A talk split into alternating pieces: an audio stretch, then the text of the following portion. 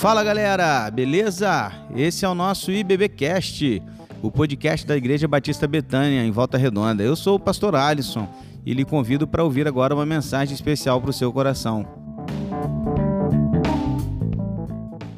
Queria convidar você a refletir hoje numa, numa pregação que não terá um texto base, como de costume, onde nós olhamos para um único texto, ali nós é, né, vamos expondo cada versículo, mas hoje eu quero trabalhar com você de uma forma um pouco diferente, tentando fazê-lo conhecer e perceber a realidade da vida de uma forma diferente.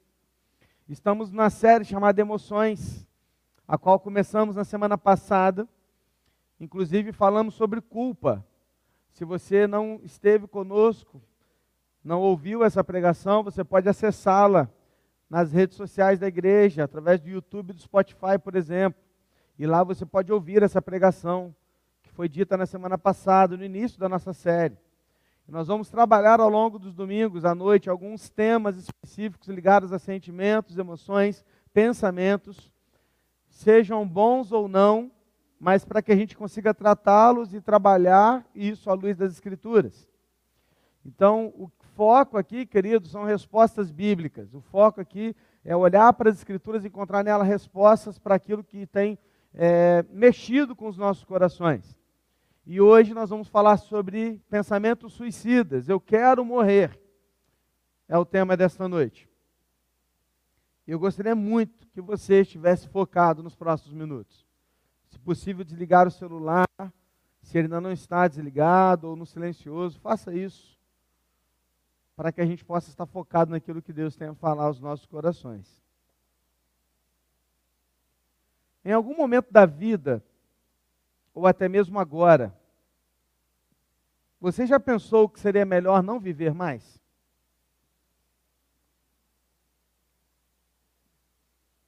Já passou pela sua cabeça que o mundo seria um mundo melhor sem a tua presença?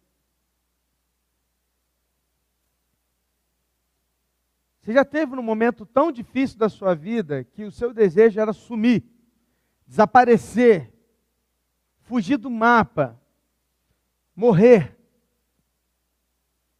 Talvez você esteja levando um cargo, uma carga, um fardo pesado demais, ao ponto de achar que a morte seria ou será um alívio.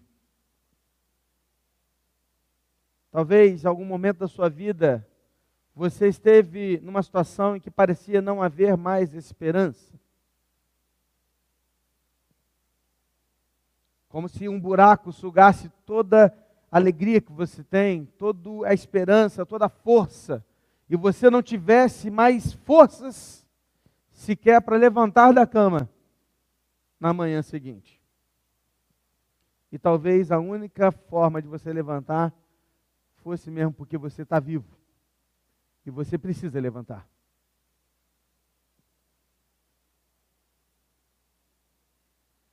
Hoje, o meu desejo é levá-lo a trocar os sentimentos e pensamentos como esse por esperança.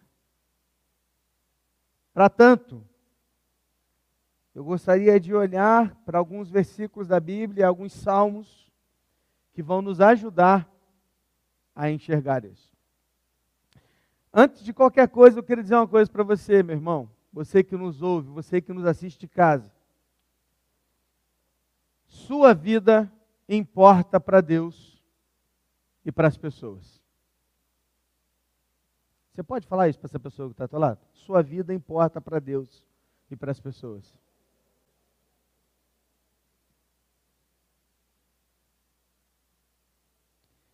Geralmente, em momentos de desespero e desesperança, nós passamos a pensar que ninguém se importa com a gente e que a gente não vai fazer falta. Mas a verdade, queridos, é que você é importante para pessoas e principalmente para Deus.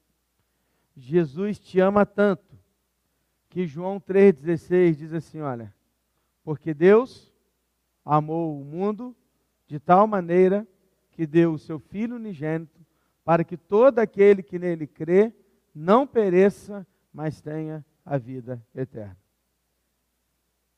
O que eu quero te dizer, queridos, é que Deus te ama tanto, se importa tanto com você, que Ele já fez com que Cristo morresse para que você pudesse ter vida.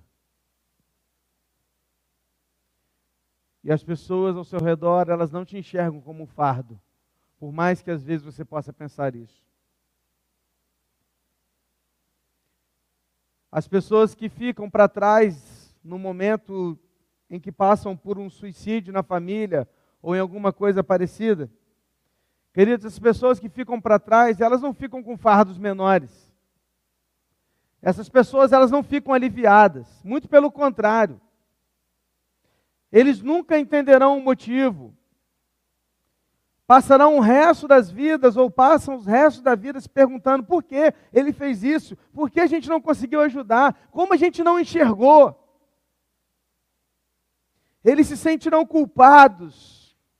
Além da dor da perda, sofrerão a culpa por se sentirem responsáveis por você. Aqueles que ficam para trás, queridos, não pensarão que você lhes fez um favor, muito pelo contrário. Na verdade, se sentirão como se você não os amasse, porque o suicídio é um ato egoísta. O suicídio dá forma à opção de fugir. E às vezes, olha que loucura, tomar essa decisão faz com que aqueles que vêm depois de você pensem assim como você, que pode ser uma saída boa. Já pensou um dia seu filho, seu neto, fazendo, cometendo suicídio, porque um dia ele viu alguém fazendo o mesmo e achou que aquilo poderia ser realmente uma saída? O que você precisa entender, meus irmãos, é que você importa, que você é importante. que Deus se importa com você e as pessoas ao seu redor também se importam. Pode até não parecer para você, mas essa é a verdade. Troque as suas razões de desespero pelas razões de esperança. Eu quero citar três grandes razões que geralmente nos levam a ter pensamentos como esses. Talvez você se encaixe em algum deles, talvez não, mas talvez alguns desses também te despertem para um outro, uma outra razão, um outro sentimento, e isso tudo possa fazer sentido. Então agora eu queria compartilhar com você três grandes razões que talvez possa estar te levando a pensar e ter esse desejo que eu quero morrer. Primeiro, um sofrimento constante. Talvez a sua falta de esperança possa vir ou está vindo de um sofrimento que o sobrecarrega. Talvez seja a perda de alguém que você tanto amava e essa pessoa se foi de forma inesperada. Alguns têm esse sentimento numa depressão, às vezes uma depressão pós-parto. Alguns se sentem culpados e querem esse desejam tirar a vida por causa de um relacionamento fracassado, por ter perdido alguém assim, no sentido de, de uma traição, de um divórcio. Alguns estão tão cansados, tão cansados, porque estão cuidando de alguém que precisam tanto dele, e este alguém está sugando todas as suas forças, como por exemplo, um filho com necessidades especiais ou um idoso com Alzheimer. E cuidar de alguém assim cansa tanto, mas tanto, que esse cansaço chega ao extremo, ao ponto dessa pessoa pensar: cara, eu preferia morrer. Eu não estou aguentando mais, eu não estou aguentando mais. Não aguento mais. E esse sofrimento constante tem feito com que você, talvez, chegasse à conclusão de que morrer seria a solução. Quando eu olho para o Salmo 31, e eu queria convidar você a abrir a sua Bíblia ali, se você puder. eu encontro um salmo escrito por Davi.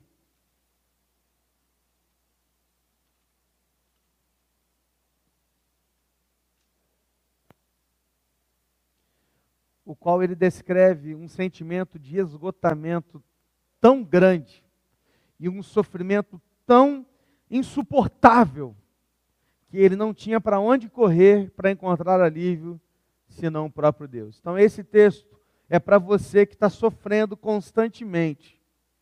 Esse texto é para você que está com uma carga muito pesada. Esse texto é para você que está achando assim, não, não aguento mais. Queria convidar você a ler os versículos 9 e 10 comigo. E Davi diz assim: 9: Compadece-te de mim, Senhor, porque eu estou angustiado, de tristeza se consome os meus olhos, a minha alma e o meu corpo.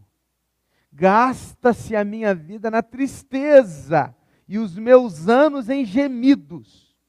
Debilita-se a minha força por causa da minha iniquidade, os meus ossos se consomem.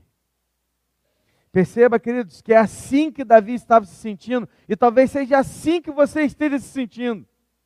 Com uma dor tão grande, um sofrimento tão grande, parece que os seus ossos estão te consumindo. Parece que os anos passam, os dias passam e você está mais angustiado e os seus olhos estão cansados e a sua tristeza da sua alma está tão pesada, mas tão pesada que você não consegue ver alegria em nada, você não consegue ver alegria em ninguém, você não consegue ver esperança em lugar nenhum. Era assim que Davi estava se sentindo naquele momento quando escreveu esse salmo, e talvez seja assim que você esteja se sentindo hoje. Aí eu olho para os versículos 19 e 20 ainda deste salmo. E Davi se lembra de que Deus o vê na sua aflição. Veja versículo 19 e 20. Como é grande a tua bondade, que reservar, reservaste aos que te temem, da qual usas diante dos filhos dos homens, para com os que em ti se refugiam. No recôndito da tua presença, tu os esconderás das intrigas humanas, no esconderijo os ocultarás do conflito de línguas. Sabe o que, que Davi está falando? Ele está falando assim, Senhor, a minha dor está tão pesada que eu preciso me esconder na tua presença. E eu não sei onde encontrar descanso, mas eu sei que em você eu encontro um esconderijo de descanso.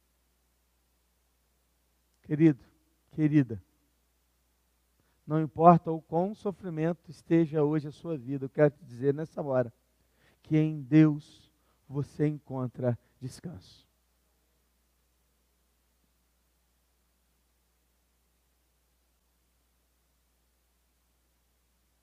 Assim como você e eu, Davi tinha uma vida cheia de problemas, e nesse momento ele estava desanimado, angustiado, sem esperança. Foi então que ele olhou para o Senhor e disse no versículo 22: Veja, eu disse na minha pressa, estou excluído da tua presença, mas tu ouviste a voz das minhas súplicas quando clamei por socorro. Presta atenção, às vezes na pressa, ou seja, sem pensar, a gente fala, eu não aguento mais porque nem Deus está cuidando de mim. É isso que Davi está falando. Na minha pressa, sem pensar, eu falei, eu estou escolhido da presença do Senhor. O Senhor não está me vendo. Eu não estou sendo cuidado por Deus, não é possível. Mas ele reconhece que ele disse isso sem pensar. Porque na hora que ele disse isso, ele responde: a mas tu ouviste a voz das minhas súplicas quando clamei por socorro. Deixa eu te falar uma coisa, olha aqui para mim, presta atenção. Deus está ouvindo cada súplica do seu coração, inclusive aquelas que você não expressa em palavras. Deus está vendo os seus olhos cheios de lágrimas e Ele está cuidando de você. Não à toa, Davi termina no versículo 24 com um convite. Olha o convite que ele faz para você. para mim, para nós. Sejam fortes. E que se revigore o coração de todos vocês que esperam no Senhor. Amém? Você quer força? Você quer é, é vigor? Você quer ser revigorado? Você precisa ir para o Senhor. Porque são aqueles que esperam no Senhor que encontrarão alívio para suas almas. Meu irmão, eu não vou te enganar, não.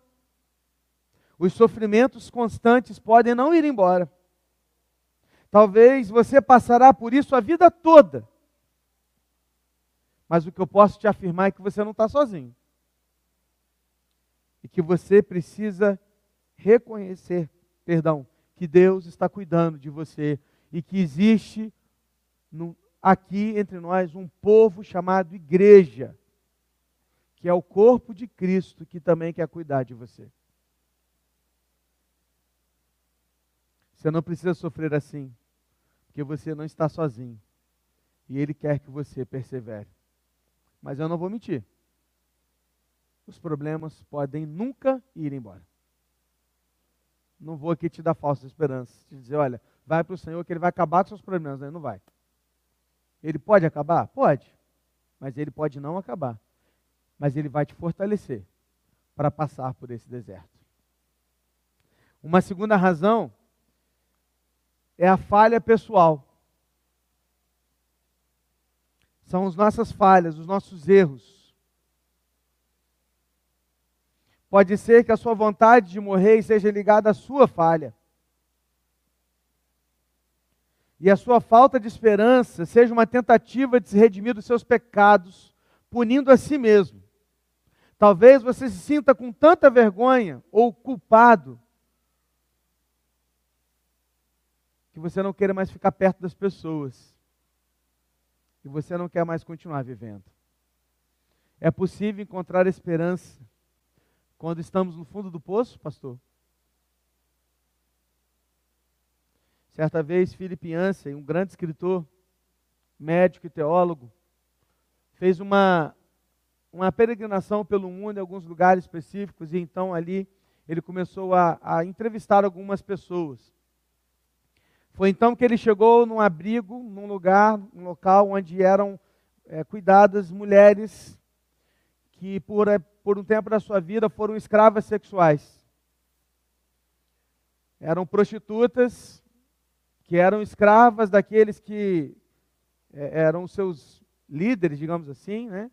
que mandavam nelas e os prendiam e as obrigavam a se vender sexualmente. E a grande parte do dinheiro ficava com esses homens. E essas mulheres, em alguns momentos, quando conseguiam sair dessa vida, eram resgatadas nesse local. Até que Filipiança chegou ali e encontrou uma daquelas mulheres. E ele então, ao encontrar aquela mulher, começou a conversar com ela. E aquela mulher disse assim para ele: Pastor Yance, a vida que eu, tô, que eu vivia antes, você sabe onde é o fundo do poço? Aí ele falava assim: Sei. Ela falou assim: Eu não sabia que no fundo do poço tinha um porão. Porque eu estava abaixo do fundo do poço. Mas eu encontrei esperança quando conheci Jesus Cristo.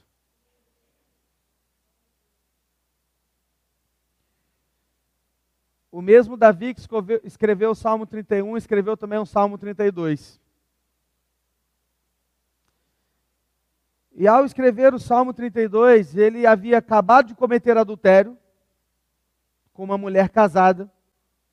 Essa mulher ficou grávida, foi atrás dele pedindo ajuda, e ele, para fugir dessa situação toda, trouxe o marido dessa mulher da guerra, que não quis se relacionar com ela. Por essa razão, ele mandou ele de volta para a guerra, colocou na frente de batalha para que ele morresse. Aquele homem morreu. E Davi pegou essa mulher viúva agora, porque ele havia colocado esse homem para morrer. Pegou essa mulher, casou-se com ela para que pudesse cuidar dela, para esconder do seu pecado. Pensa numa situação das piores que você possa imaginar o que Davi estava vivendo. Aí ele escreveu o Salmo 32, assim como escreveu o Salmo 51 também. E o Salmo 32, agora pensa você que talvez se culpe pelas suas falhas. Pensa na culpa que Davi não sentia por isso. Aí ele olha versículos 3 e 4 e diz assim: Salmo 32, 3 e 4. Enquanto calei os meus pecados, envelheceram os meus ossos, pelos meus constantes gemidos todo dia, porque a tua mão pesava dia e noite sobre mim, o meu vigor secou como no calor do verão. Davi se sentia tão culpado pela falha que ele havia cometido, que ele diz aqui que o corpo dele gemia todos os dias. E a sua vida secava como que um calor no verão, como que uma fruta seca. Aqui está alguém, queridos, que como nós estava vivendo falhas pessoais terríveis, mas ao invés de ficar remoendo seus erros e relembrá-lo todos os dias, o texto continua no versículo 5. E ele diz assim: Confessei-te o meu pecado, e a minha iniquidade não mais ocultei. Eu disse: Confessarei ao Senhor as minhas transgressões, e tu perdoaste a iniquidade do meu pecado. Perceba, queridos, que Davi não se volta para si mesmo com as suas falhas, mas ele se volta para Deus. Aprenda a levar as suas culpas, dores, dificuldades e pecados a Deus, ao único que pode ouvi-lo. Por isso, Davi revela o segredo de ter Deus com ele, versículo 6. Sendo assim, todo que é piedoso te fará súplicas em tempo de poder te encontrar. Com efeito, quando transbordarem muitas águas, não o atingirão. E ele termina nos versículos 10 e 11 assim: Muitos são os sofrimentos do ímpio, mas os que confiam no Senhor, a misericórdia os cercará. Alegrem-se no Senhor e regozijem-se, ó justos. Exultem todos vocês que são retos de coração. Que reviravolta maravilhosa, irmãos um homem culpado dos seus pecados, mas que foi perdoado pela misericórdia e pela graça do Senhor. E entendeu que não era tirando a sua vida que ele resolveria o problema, mas era entregando tudo isso nas mãos do Senhor.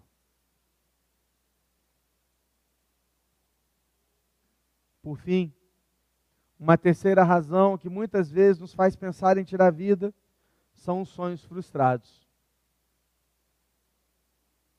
quando algo que você ama muito ou deseja, ele é tirado por alguma razão e então você perde a esperança.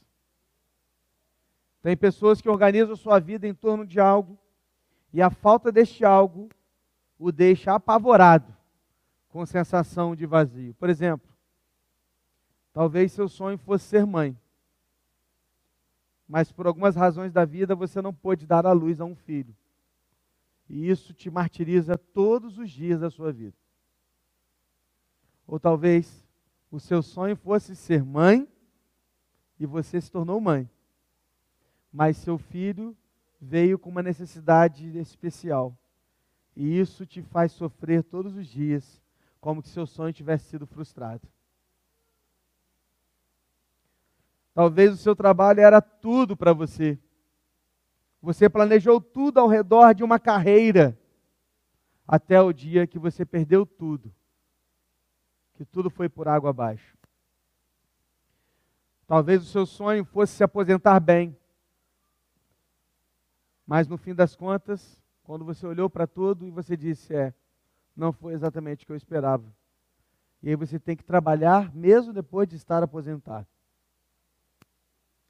Seu casamento era tudo para você até que veio a traição do seu cônjuge, ou o divórcio aconteceu. Talvez você queria que seu filho se formasse na área que você sonhou para ele. Talvez seu filho sequer fez uma faculdade. E isso frustrou você.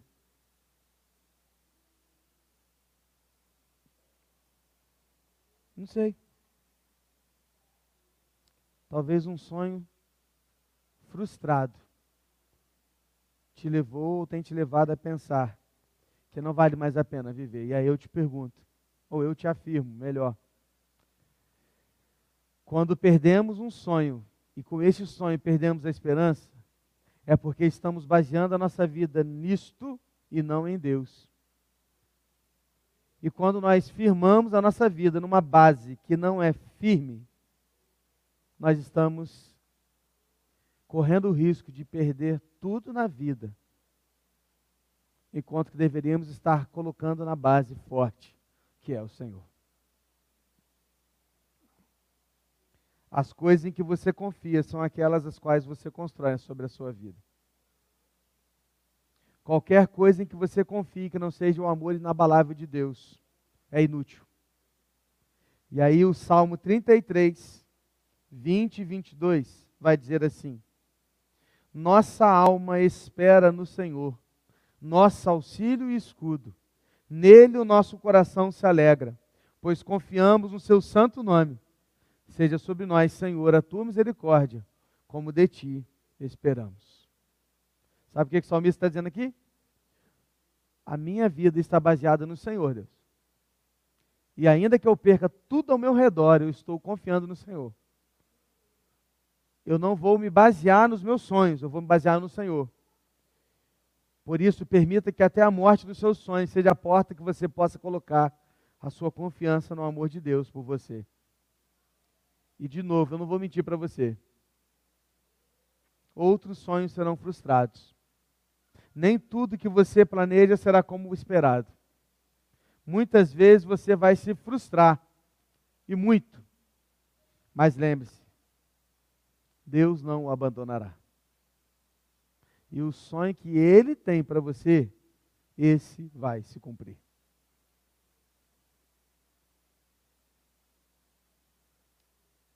Diante disso, eu queria te dizer uma coisa. O suicídio nunca é uma resposta. Dois erros nunca vão criar um acerto. O suicídio é um grande erro. Deus está te oferecendo uma esperança viva e verdadeira, não uma falsa, mas uma verdadeira. E a esperança dele está na sua palavra. Eu queria convidar você agora a abrir a sua Bíblia em outro texto. Romanos capítulo 8. Eu queria muito que você entendesse esse texto e depois eu vou caminhar para as três últimas dicas do que fazer. Ou seja, você que tem pensado isso, eu vou te dar três orientações do que você deve fazer. Mas antes eu quero te lembrar de uma premissa verdadeira da palavra de Deus, Romanos 8. Eu quero ler primeiro o 15 e o 16 com você. Olha só o que diz esse texto. Porque vocês não receberam um espírito de escravidão, para viverem outra vez atemorizados, mas receberam o espírito de adoção por meio do qual clamamos, Abba, Pai. O próprio Espírito confirma ao nosso espírito que somos filhos de Deus.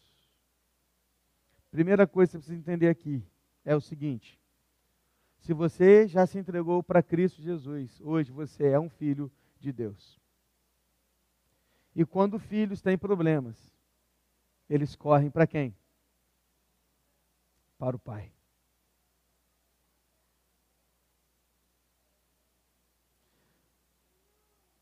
Viver como filho de Deus significa que ao invés de responder ao problema ferindo a si mesmo, você vai até o Pai Celestial pedir ajuda. Você não é órfão, você é filho de Deus que diz: Aba, Pai. Essa expressão significa paizinho, meu pai. Sabe aquele, aquela expressão carinhosa que você tem com seu pai ou com sua mãe? Porque nem todos têm um bom relacionamento com ambos. Mas, ainda que você não tenha um bom relacionamento com pai ou mãe, e talvez você não pode, né, esteja transferindo esse relacionamento para Deus, pensando, ah, o meu pai e minha mãe, não, não, não posso transferir esse relacionamento para Deus, porque eles não são uma referência para mim. Eu quero te dizer uma coisa, queridos, pense naquele que é o melhor pai. E lembre-se que Deus é o melhor pai para a sua vida. E você pode ir até Ele. Mas o texto não parou por aqui, ele falou que nós também recebemos o Espírito Santo de Deus nas nossas vidas. O versículo 18 vai dizer assim: porque para mim tenho por certo que os sofrimentos do tempo presente não podem ser comparados com a glória a ser revelada em nós. Querido, se você puder sublinhar esse versículo, marcar esse versículo, imprimir o versículo, colocar na sua geladeira, você precisa se lembrar que os sofrimentos dessa vida não se comparam à glória que está revelada no Cristo Jesus para a sua vida na glória eterna. Não se compara.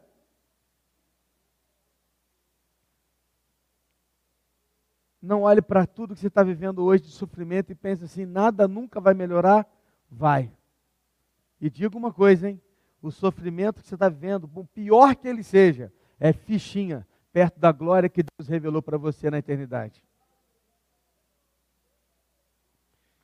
E guarde isso. Nada, absolutamente nada pode separar você do amor de Deus. Versículo 38 e 39 diz assim: porque eu estou bem certo de que nem a morte, nem a vida, nem os anjos, nem os principados, nem as coisas do presente, nem do porvir, nem os poderes, nem a altura, nem a profundidade, nem qualquer outra criatura poderá nos separar do amor de Deus que está em Cristo Jesus, nosso Senhor. Amém, queridos? Você não está sozinho. Deus te ama e nada poderá separá-lo do amor de Deus. O que eu faço, pastor? Primeiro, peça ajuda. Peça ajuda. Sozinho você não vai conseguir, então peça ajuda. Primeiro a Deus. Primeiro peça ajuda a Deus, que Ele estará pronto para te ouvir. Peçam e lhe será dado, busquem e acharão, batam e a porta será aberta. Pois todo que pede recebe, o que busca encontra, e quem bate a porta será aberta. Peça, querido, ao Senhor, peça ajuda a Ele. Mas não apenas a Ele, peça ajuda a pessoas que estão ao seu redor que te amam. Eu sei que tem gente do teu lado que te ama muito e você precisa pedir ajuda para ela. Talvez essa pessoa ainda não tenha entendido o que você realmente está sentindo, então olhe no olho dela e fale para ela: Eu preciso de ajuda porque eu quero morrer. Pastor, eu não tenho coragem. É melhor ter coragem para fazer isso do que ter coragem para tirar a sua própria vida. Eu vou ficar com vergonha, não sinta vergonha daquele que te ama. Porque se você vai saber para alguém que te ama, essa pessoa não vai te julgar, mas ela vai abrir os braços para te ajudar. E eu sei que a igreja é falha. Eu sei que a igreja é pecadora. Eu sei que nós temos muitos defeitos. E talvez não é na igreja toda que você vai encontrar ajuda. Mas a igreja está aqui para te ajudar também. Segundo, cresça em uma vida piedosa. Como assim, pastor? Não entendi. Muitas razões para o desespero vêm de não se viver uma vida frutífera e piedosa. Sabe por quê? Entenda as coisas, vamos separar as coisas, tá? Eu não estou diminuindo o sofrimento, não estou, presta atenção. Eu sei que está doendo. E eu não tenho ideia do que você está sentindo. Eu não consigo imaginar a dor que você está sentindo, não sei, sinceramente, eu não sei. Mas se você ficar olhando só para a sua dor, você não vai conseguir encontrar esperança. Então você precisa viver uma vida piedosa. Como?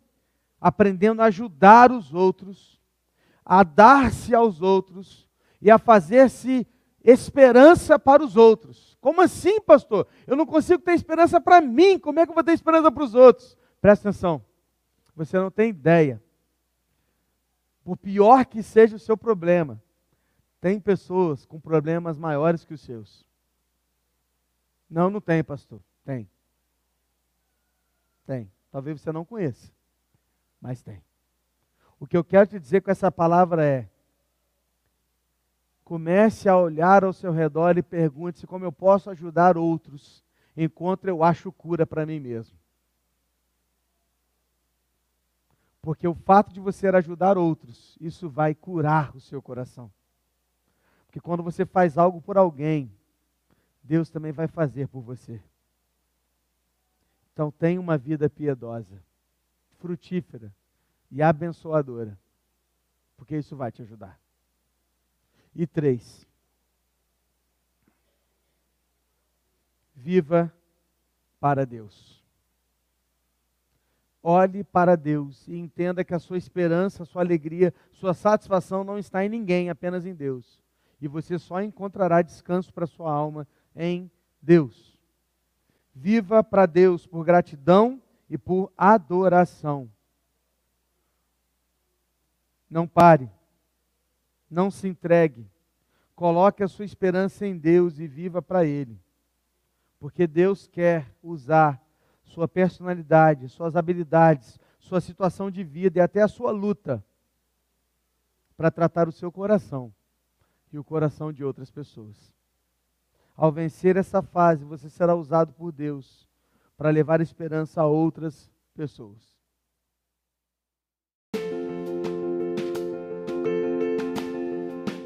E esse foi o nosso podcast de hoje. Siga nossa igreja nas redes sociais e compartilhe também esse podcast com mais pessoas. Venha nos fazer uma visita na Rua Manuel Bandeira, número 53, São Luís, Volta Redonda, Rio de Janeiro. Um abraço e até mais.